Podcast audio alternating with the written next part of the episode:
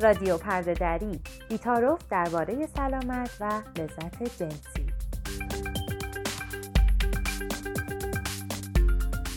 سلام سلام دوباره. ما برگشتیم با یه پرده دری دیگه و قراره که ادامه بحثی که دفعه قبل داشتیم رو با هم ادامه بدیم. سلام سوده سلام فرانک. سلام زینب سلام فرانک.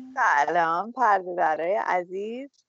بریم سراغ بحث. بحث خیلی جالب و شیرین و خوشمزه ایه دوست دارم ادامهش بدم.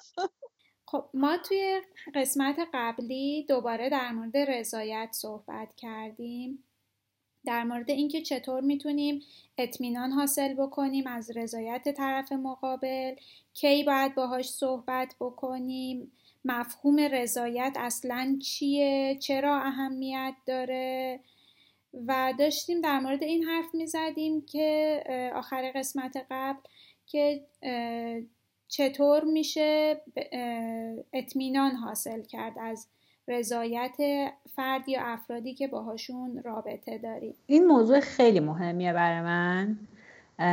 مخصوصا وقتی که پارتنرام یا پارتنرم با هم رو درواسی دارن.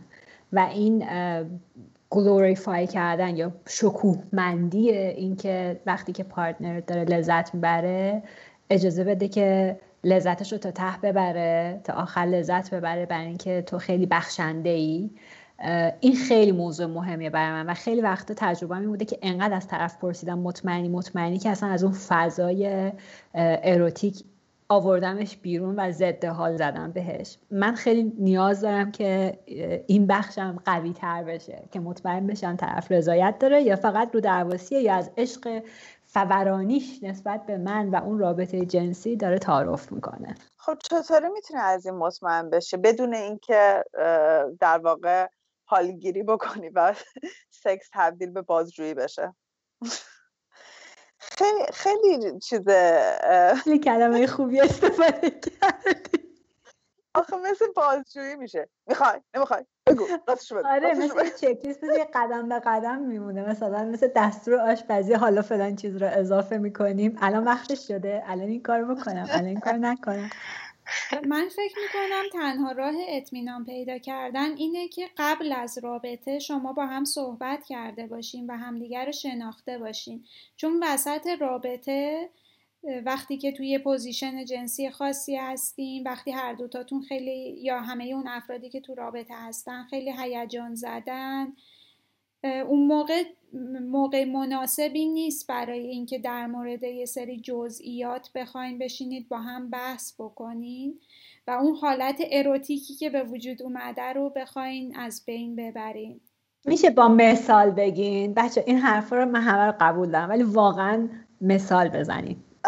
زینب تو می‌خوای مثال بزنی یا من سعی بکنم که مثال بزنم؟ خب فکر می‌کنم همه بالاخره به یه نحوی اینو تجربه کردن. که توی رابطه تو موقعیتی قرار می‌گیرن که نمی‌دونن دقیقا الان پارتنرشون چی می‌خواد. به خاطر اینکه از قبل به اندازه کافی با هم صحبت نکردن که مثلا مثالی که سود قسمت قبل زد در مورد قلقلکی بودن بود. در مورد این باید صحبت بکنیم که اگر قلقلکتون گرفت اون موقع چه واکنشی مناسبه؟ مثلا من یه رابطه ای داشتم که تو اون رابطه خیلی قلقلکی بودم و وقتی که قلقلکم میومد خب می‌رفت کارهای دیگه می‌کرد. تمرکزش رو از اون قسم مثلا شکم من که قلقلکی بود می‌برد روی قسمت های دیگه. و این برای ما کار می‌کرد. این چیزی بود که تو طول زمان ما یاد گرفتیم. یه قانون ثابت وجود نداره برای همه. باید از قبل با هم بحث بکنید یا اینکه در طول زمان راه حل مناسب رو پیدا بکنید. مثلا منم یه مثالی که بزنم اینه که پارتنر من یه ذره مثلا من از درد خوشم میاد ولی اون خیلی اون درد دوست نداره. یا اصلا هیچ وقت خیلی تجربه نکرده. مثلا بعضی وقتا هست که وسط سکس مثلا ازش می‌پرسم میگه مثلا دوست داری اینجا رو یه ذره درد رو تجربه کنی؟ می‌خوای ببینی دوست داری یا نه؟ خب مثلا اونم ممکنه بگه آره یا مثلا میگه نه. خیلی خیلی اوقات میگه نه نمی‌خوام. ولی مثلا همون دوست داری نه امتحان بکنی؟ می‌خوای من این کار بکنم به من بگو دوست داری یا نه. و این همون یه هم کسب رضایت همین این که ولی خب اون چیزی که تو اشاره کردی سوده این که نمی‌دونی طرف داره تعارف می‌کنه یا نه. اون فکر می‌کنم بیشتر برمیگرده به شناختی که آدم از فرد داره. مثلا من می‌دونم که پارتنر با من تعارف نمی‌کنه. کار دوست نداشته باشه نمی‌کنه. کاری نخواد من بکنم میگه نکن. منم همینطورم. ولی آره این می‌تونه توی رابطه هایی که خیلی شناخت شخصی نداری از طرف مشکل ساز بشه. من یاده یکی از پارتنرم میفتم که واژینیسموس داشت و نمی‌دونست که واژینیسموس داره و خجالت می‌کشید از اینکه بگه مثلا من هیچ گونه دخول واژنی رو نمی‌تونم تحمل بکنم و این رو به عنوان یکی از شرمهای خودش می‌دونست برای اینکه فکر می‌کرد که یه چیزی تو بدنش غیر طبیعیه و خب مثلا به منم نگفته بود و ما اینو با هم دیگه کشف کردیم. یعنی من بهش گفتم اینو مثلا چک کردی؟ می‌خوای بری ببینی که چطوریه خب اینجاست که اون تجربه من اونجا بوده که تعارف داشته یا مثلا بر اساس برساخت های ذهنی خودش یه, یه موضوعی بوده که ازش شرم داشته. یکی از چیزهایی که خیلی به کمک من میاد کلمه های رمزیه. مثلا توت فرنگی مثلا سیب زمینی. حالا دیگه رمزهای مختلفی که همونجور فل بده توی هر رابطه ای تعریف می‌تونه بشه. و اینکه طرف اگه نمی‌تونه اون موقع توضیح بده که سوده من الان دوست ندارم این کار رو بکنی و مثلا نکنه خالی بخواد بگه یه کلمه میده به من میده یه کلمه رمزی به من میگه که اون کلمه رو من می‌دونم که هر کاری که دارم می‌کنم باید متوقف کنم. هر کاری که داره اتفاق میفته و این خیلی کمکم کرد و این درسی بوده که من از BDSM گرفتم. این واجه های رمز خیلی مهمه به ویژه توی BDSM که تو خیلی وقتا نهی که داری میگی در BDSM به معنی نه نیست. مثلا یه دردیه خوشت میاد از اون درد می‌خوای ادامه پیدا بکنه ولی داری میگی نه به خاطر اینکه خب یه درد دیگه یه ریفلکس طبیعی می‌تونه باشه و بگه آه نه مثلا اینو نمی‌خوام. ولی ولی در واقع می‌خوای. برای همین این واژه های رمز خیلی خیلی مهمن توی BDSM و تمرین عملیات هم هست. به نظرم یه چیزی که توی روابطی که توی BDSM تحت سلطه و سلطگر وجود داره توی رابطه اینه که فردی که تحت سلطه است بی نهایت اتفاقا عملیت داره. برعکس اون چیزی که افراد فکر می‌کنن نداره. به خاطر اینکه اونه که حد و مرز رو داره واسه سلطگر تعیین می‌کنه و به محض اینکه کلمه رمز رو بیاره حالا بعضی وقت مثلا رنگ های مختلف می‌تونه استفاده بکنه. مثلا برای من قرمز یعنی اینکه داره درد جوریه که من دیگه نمی‌خوام این درد رو برفرض وقتی که مثلا تو میگی قرمز یعنی دیگه اون هر حرکتی هست باید همون آن متوقف بشه و اگه متوقف نشه دیگه داری وارد مرحله تجاوز میشه این همون عاملیته این همون رضایته و این همون آره و نه گفتن های محکمه. و وقتی که توی BDSM این رو تمرین می‌کنی می‌بینی که چقدر اتفاقا تحت سلطه بودن می‌تونه تمرین قدرت خیلی خوبی هم باشه. دقیقا یه نکته ای که در مورد کلمه های رمز وجود داره اینه که مثل هر مفهوم دیگه ای می‌تونه یه طیف باشه. یه کلمه ای ممکنه به معنی توقف باشه یه کلمه دیگه ای ممکنه به معنی این باشه که اون حرکت می‌تونه ادامه پیدا بکنه ولی آرومتر یا مثلا بعضی از چراغ استفاده می‌کنن چراغ سبز، زرد و قرمز. این مفاهیم رو افراد خودشون می‌تونن برای خودشون تعریف بکنن بر اساس اینکه چه کلمه ای به نظرشون سکسی اروتیکه چه کلمه ای نمی‌خوان توی رابطه اصلا استفاده بشه. و یه نکته که من فکر می‌کنم مهمه در مورد شرم نگفتن اینه که ما فقط وظیفه داریم برای لذت و جنسی لذت و ارزای جنسی خودمون نه برای شریکمون. شریکمون می‌تونه از ما بخواد که یه چیزی رو انجام بدیم و ما می‌تونیم بگیم نه یا می‌تونیم بگیم آره یا می‌تونیم شرط و شروط براش بذاریم. و وظیفه اون نیست که کشف بکنه که ما از چی لذت می‌بریم و بعد ما رو به ارضا برسونه به ارگاسم برسونه اگر دوست داریم که به ارگاسم برسیم. وظیفه ماه که کشف بکنیم اینو توضیح بدیم برای افراد دیگه که توی رابطه جنسی با ما هستن. و اگر اونها علاقه داشتن و تمایل داشتن ممکنه که بخوان این کار رو برای ما انجام بدن یا ندن. رادیو پرده دری در آویشن تولید میشه. درباره سلامت و لذت جنسی همه جنس ها، همه جنسیت ها و همه گرایش های جنسی من می‌خواستم بگم که ما خیلی داریم حرف از روابط BDSM می‌زنیم ولی منظورمون نیستش که حتما باید وارد اینطور رابطه بشین یا حتما باید دوست داشته باشین. ما فکر اگه موافق باشیم هر ستایمون مفصل راجع به اینجور روابط صحبت می‌کنیم. ولی این درساییه که از این طرف اون طرف می‌گیریم. تو این بحثای روزهای اخیر که راجع به تجاوز بود خیلی قاطی کرده بودن که اگه که اینجوری اگه که نه یعنی نه پس راجع به BDSM نظرتون چیه؟ یا مثلا اشتباه کرده بودن. اینکه یه نفر که توی تجاوز توی مورد تجاوز به ارگاسم یا اوج لذت جنسی رسیده بود بدنش می‌گفتن خب طرف حال کرده. حالا اومده میگه که به من تجاوز شده. یعنی این چیزایی که مرز داره با همدیگر رو وقتی که قاطی بکنیم دیگه نمی‌تونیم تشخیص بدیم که تجاوز با رابطه جنسی با رضایت و اشتیاق چقدر فاصله دارن. هر بدنی می‌تونه تحریک بشه تحریک جنسی بشه می‌تونه به اوج لذت جنسی برسه. از نظر فیزیکی آدم ولی خب همچنان رضایت نداشته باشه برای برقراری اون رابطه جنسی. خیلی نکته مهمیه که بهش اشاره کردی سوده. و واقعا از اون بحثایی که منم خیلی شنیدم همین مثلا خب اگر که رضایت نداشت چطور پس مثلا چطور واژنش خیس شده حتی؟ یعنی این این را هم حتی میگه یعنی اگه تو نمی‌خواستی واژنت خیس نمی‌شد. در حالی که اصلا اینطور نیست. یعنی یه چیز فیزیولوژیک آدم با خیلی فرق می‌کنه با اون رضایت و اشتیاق که یک چیز روانیه می‌دونی؟ کاملا متفاوته. یا مثلا بعضی فکر می‌کنن که حتما اگر که یه, یه جا داشتم می‌خونم یکی از کامنت ها مگه میشه اصلا آدم به زور به کسی سکس داشته باشه؟ زنی که نخواد اصلا می‌تونه جوری منقبض بکنه که دخول ایجادش.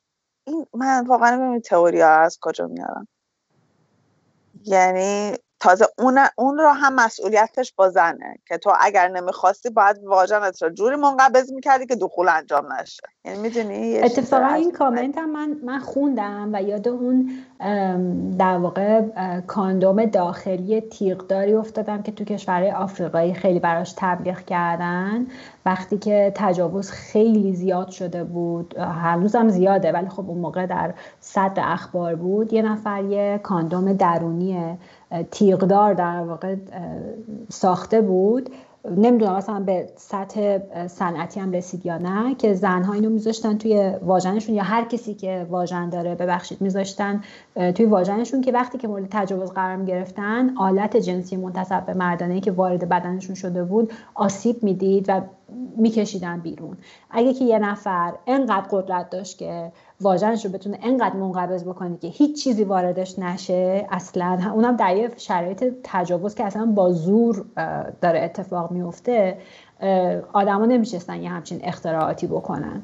دقیقا. به نظر من یه بخشی از اون فرهنگ تجاوزه که قربانی رو سرزنش می‌کنه و همیشه میگه که تو لابد جوری لباس پوشیدی جوری رفتار کردی جوری تو موقعیتی خودت رو قرار دادی که در معرض تجاوز قرار بگیری و اون فردی هم که تجاوز کرده همیشه میگه من فکر کردم این کار یا این حرکت یا این موقعیت به این معنیه که تو می‌خوای.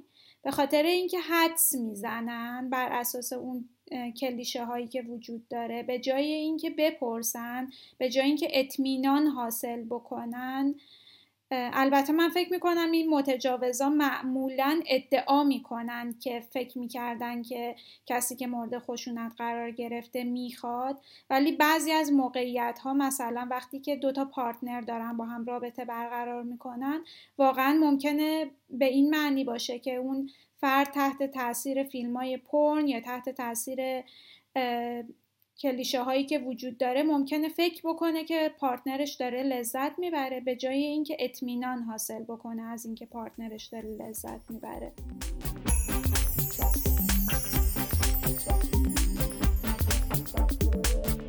دیشب ما نشستیم فیلم فروشنده رو نگاه کردیم. چون در جریان بودن که این جنبش داره اتفاق میافته و اونجا با همه کاستی هاش داریم می‌بینیم که چطور فردی که مورد تجاوز قرار گرفته میگه خب برای چی بریم شکایت کنیم؟ من خودم در باز کردم. و یه جای دیگه توضیح میده که وقتی که احساس کردم یه نفر داره دست تو موهام برده فکر کردم تویی به همسرش داره اینو میگه. و باز دوباره اونجا نشون میده که چجوری عملیات شکایت کردن از فردی که مورد آزار قرار گرفته مورد تعرض و تجاوز قرار گرفته گرفته شده و به شوهرش داده شده. یعنی تبدیل میشه به یه بازی پاسکاری بین مردا برای اینکه به مردانگیشون برخورده یا مثلا به مردانگی کسی که تجاوز می‌کرده برمیخورده اگه دامادش میفهمیدی که این می‌رفته برای خدمات جنسی یک نفر یا حالا آهو یا هر کسی مثلا پولی پرداخت می‌کرده در حالی که خانوادهش نیاد یعنی یه عالم لایه های مختلفی که ما در جامعه خودمون داریم اشتباه برخورد می‌کنیم با رابطه جنسی برقرار رابطه جنسی و با موضوع تجاوز یه اشاره هایی بهش شده. شاید خوبه که هممون نگاه کنیم ببینیم که چقدر به این رفتارا عادت کردیم توی زندگی روزمرمون یه مسئله دیگه ای هم که در همین راستا به نظرم خیلی مهمه اینه که آدما مثلا خیلی میشنویم که فلانی که فلان جور لباس پوشیده دنبال توجه جنسی دیگه پس دیگه دردش چیه که حالا مثلا معلومه که خب مثلا تو که اینطوری لباس میپوشی یا تو که سکسی هستی یا سکسی لباس پوشیدی خب این توجه ناخواسته رو می‌گیری. این به نظرم این هم دوباره یکی از اون مغلطه هاست و اشتباه هایی که افراد می‌کنن که لزوما وقتی فردی لباس سکسی پوشیده یا سکسیه به این معنی نیست که می‌خواد توجه جنسی از همه عالم و آدم بگیره. کماکان اون عملیات رو داره و خودشه که می‌تونه انتخاب بکنه که اون اون مرز رو اونه که داره تعیین می‌کنه. نه اینکه چون که لباس سکسی پوشه پس تو خیابون که را میره هر کسی می‌تونه مثلا بهش باش رفتار جنسی بکنه حرف جنسی بهش بزنه. این رو ما باید بتونیم تفکیک بدیم و تشخیص بدیم و فکر نکنیم که خب به صرف اینکه زنی لباسش بازه یا اصلا سکسی کرده اومده بیرون امشب خب؟ به این معنی نیست که می‌خواد از همه شما می‌خواد با تو شخصا بخوابه یا با هر کس که تو خیابونه بخوابه. کماکان عملیات داره. دقیقا یه بحثی که توی این روایت ها تو فضای مجازی خیلی پررنگ بود این بود که مرز روابط نامشخص بود. یعنی اینکه افراد فکر می‌کردن که اگر با یه کسی دوستی می‌کنن اگر با کسی صمیمی هستن اگر مهمونی میرن اگر کسی خونهشون میاد با هم مشروب می‌خورن یا موادی استفاده می‌کنن که از حالت طبیعی خارج میشن اینا مجوز میده که طرف مقابل هر کاری بکنه به خاطر اینکه اینا نشونه های اینه که تو می‌خوای مورد یه رابطه جنسی رو تجربه بکنی. حتی اگر هیچ وقت هیچ نشانه یا بحث جنسی بینتون در نگرفته باشه هم افرادی که متهم شدن به تجاوز از این استدلال استفاده می‌کردن و هم افرادی که میشنیدن روایت ها رو یا میخوندن روایت ها رو قضاوت می‌کردن فردی که مورد خشونت قرار گرفته بود و بر اساس این نگاه. دقیقا برای خود من پیش من وقتی که از تجربهم نوشتم به خاطر که رفته بودم خونه دوستی و دوست خیلی نزدیک نه اینکه حالا مثلا یه آدمی که یه بار دیدمش دوست نزدیکم. و خب رفتم مثلا joint کشیدم و با هم موزیک گوش دادیم. حالا مثلا رقصیدیم و اون یهو مثلا شروع که از من لب گرفتن. بعدش اصلا واقعا وحشتناک بود خیلی وحشتناک بود. بعد من روایت رو نوشتم و زیر پست اومدم نوشتن که خب یعنی چی؟ رفتی خونه پسره joint کشیدی رقصیدی توقع داشتی باید کاری نداشته باشه؟ خب معلومه توقع دارم کاری با هم نداشته باشه. یعنی چی؟ که شما میری خونه دوست توقع داری به تجاوز بشه خب مسلما توقع ندارم بهم تجاوز بشه. این چه سوالی از من می‌کنی؟ یعنی تمام اینها رو مجوز می‌دونن و مجوز این می‌دونن که خب پس یه نفر می‌تونه به تو نگاه جنسی داشته باشه. یا اینکه اصلا این نگاه تفکیک جنسیتی که مگه آدم میره با مرد مشروب می‌خوره. همون دیدگاهی که تقریبا خود حکومت داره اعمال می‌کنه که زن و مرد اصلا نباید با هم دیگه هیچ رابطه ای داشته باشن اصلا نباید با هم توی اتاق باشن نباید با هم معاشرت بکنن. یعنی شخص مثلا مسلما من می‌تونم برم با یک دوستم که از جنس خودم نیست هر جنس و جنسیتی بشینم یه درینک بخورم مشروب بخورم برقصم بدون اینکه توقع داشته باشم به هم آزار جنسی برسه. دقیقا این پیش داوری که در مورد خیلی خلاصه بخوام بگم یک زن و یک مرد وجود داره در مورد معاشرت با افرادی که لزبیان هستن یا مثلا بایسکشوال هستن هم یا گی هستن هم هست. یعنی هر کسی که اونجا نشسته تو باید منتظر باشی که به صورت بالقوه بخواد به تو تجاوز بکنی یا با تو رابطه جنسی برقرار کنی و تو باید هر کاری بکنی که این اتفاق نیفته. یعنی اگه دوستت گیه و تو هم خودت یه مرد سیس جندر هستی باید حواست باشه که یهو طرف به تو نگاه نمی‌دونم بد نکنه. این اینا تمام پیش های اشتباهیه که موجب انواع و اقسام تجاوزا میشه. اوورسکشوالیزه کردن یا بیشتر از حدی که باید اصلا بیش از حد جنسی کردن دو جنسگرایی و نگاه کالای جنسی به زنهای دو جنسگر دقیقا از اینجا میاد. اینکه تو اگه که زنی و دو جنسگرایی اینکه تمام مدت می‌خوام خندهدارش رو تعریف کنم. دراز کشیدی رو تخت. پاهاتم باز کردی. منتظری که هر کسی که میاد رد میشه حتما با تو یک رابطه جنسی هم برقرار کنه و تو اصلا نیازی نداری که بگی من راضی هستم یا نیستم. تو داره میگی من بایسکشوالم دیگه مگه جز این معنی دیگه ای داره؟ کاملا درسته. این بحث دوباره خیلی داره طولانی میشه و وقت این قسمت برنامه هم داره تموم میشه. فکر می‌کنم این بحثیه که ما نیاز داریم که بارها و بارها در موردش حرف بزنیم و مخصوصا الان که خیلی فرصت مناسبیه که همه فارسی زبونا فکر بکنن به این مفاهیم و این فرهنگ رو باز تعریف بکنیم با هم دیگه. فکر می‌کنم که بهتر این برنامه رو هم همینجا تموم بکنیم و بعد در برنامه های بعدی دوباره در مورد خیلی برنامه خوبیه. فقط وقتش رو زیاد کنیم لطفا.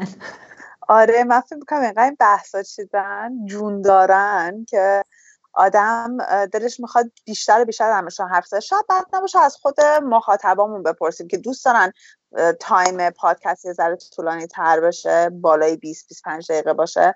اگه دوست دارن به ما بگن که ما هم بشیم دیگه حسابی با دل راحت پرده دری کنیم واسه دقیقا. منم قول میدم که تا وقتی که این برنامه پخش میشه حتما راه های ارتباطی بهتری غیر از اینستاگرام آویشن داشته باشم برای پرده دری رادیو پرده دری اما خب پیشنهاد میدم که به ما اعتماد کنید. حساب های شبکه های اجتماعی ما کاملا امنه. همونطور که می‌دونید اسپکتروم یکی از سازمان هایی که در زمینه حقوق دیجیتال هم کار می‌کنه. ما حواسمون به امنیت شما هم هست. اگر که پیامی بر ما میفرستید صدا رو ایمیل می‌کنید می‌تونید بعدش ایمیلی رو از توی قسمت فرستاده های ایمیلتون پاک بکنید و خیالتون راحت باشه که فایل به دست ما رسیده. ما سعی می‌کنیم که تلگرام رو فعال بکنیم ولی دقیقا به خاطر موارد امنیتی داریم ازش طفره میریم تا جایی که می‌تونیم. اینستاگرام و ایمیل رو از دست ندید. من می‌خوام همینجا قول بگیرم ازتون که پرده دری رو زود به زود ضبط بکنیم که بتونیم هم بحثای روز رو دنبال بکنیم و هم بهتر با مخاطبامون ارتباط بگیریم. قول قول قول. بله تقصیر من بوده. قول قول قول. خب تا یه پرده دری دیگه. امیدوارم هر جا که هستین سلامت و شاد باشین. و تندرست و سکس خوب داشته باشین اگه سکس دارین. و سکس خوب داشته باشین اگه سکس دارین. اگه هم سکس ندارین خوب باشین. هر جوری که دلتون می‌خواد باشین خوب باشین. آره. خلاصه حالش رو ببرین خدا حافظ ما رو در اینستاگرام، توییتر، فیسبوک، ساندکلاود و یوتیوب با شناسه X آویشن X پیدا کنید. آدرس وبسایتمون هست avishanx.com